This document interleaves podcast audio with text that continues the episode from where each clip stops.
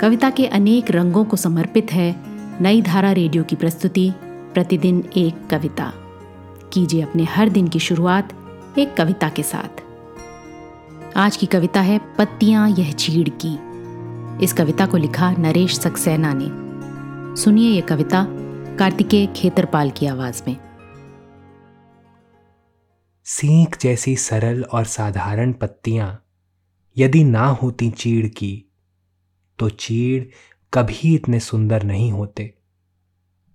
नीम या पीपल जैसी आकर्षक होती, यदि पत्तियाँ चीड़ की तो चीड़ आकाश में तने हुए भालों से ऊर्जस्वित और तपस्वियों से स्थित प्रज्ञ न होते।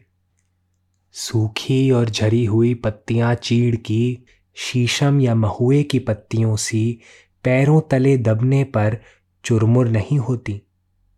बल्कि पैरों तले दबने पर आपको पटखनी दे सकती हैं, खून बहा सकती हैं, प्राण तक ले सकती हैं पहाड़ी ढलानों पर।